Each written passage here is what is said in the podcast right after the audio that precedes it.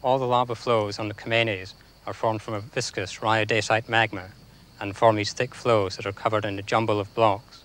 This one was erupted in 1940 and only travelled a couple of hundred metres from its vent before it came to a stop.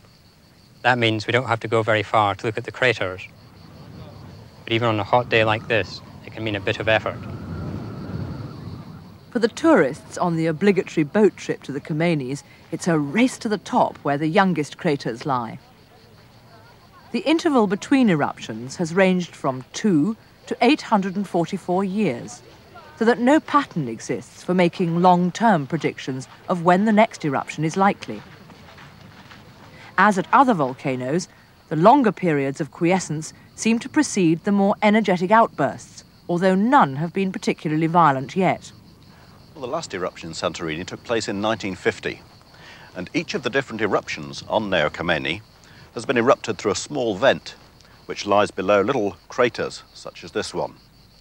If we look at the distribution of those craters, we can see that they define a northeast-southwest alignment.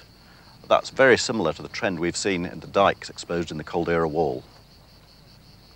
Well, this is the uh, blocky front of the uh, youngest lava flow erupted from uh, Nea Kameni.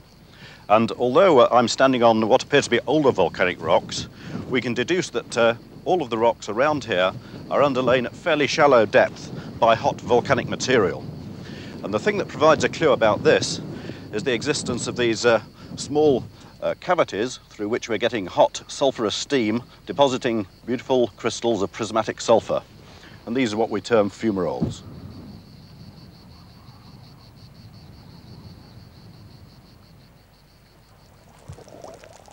Nearby is another kind of fumarole, which required a little ingenuity to get to. Swimming along here, the water's quite warm. It's very pleasant, but I've just put my feet down to some gelatinous gunk. It feels horrible.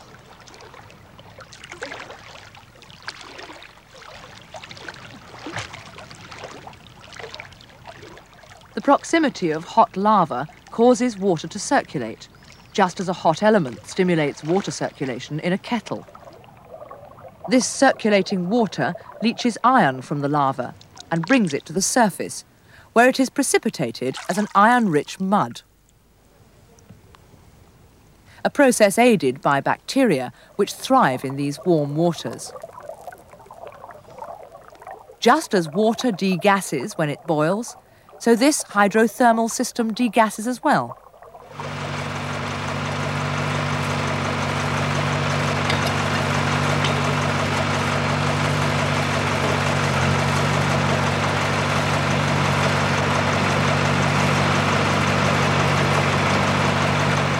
The nearby drilling operation has already produced cores 200 metres below sea level into the lava pile. The final target is 500 metres. The purpose of this project is to find out the detailed chemistry by which the metals are concentrated and extracted by the hydrothermal system. But to discover the magmatic processes occurring at greater depth within the volcano, we rely on the composition of the erupted rocks. The white Minoan pumice is a rhyodacite, and this magma must have been stored in a sizable chamber prior to collapse of the caldera.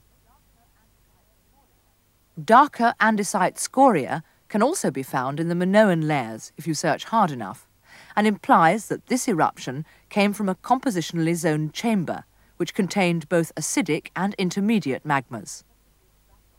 Other eruptions have produced basalt lava,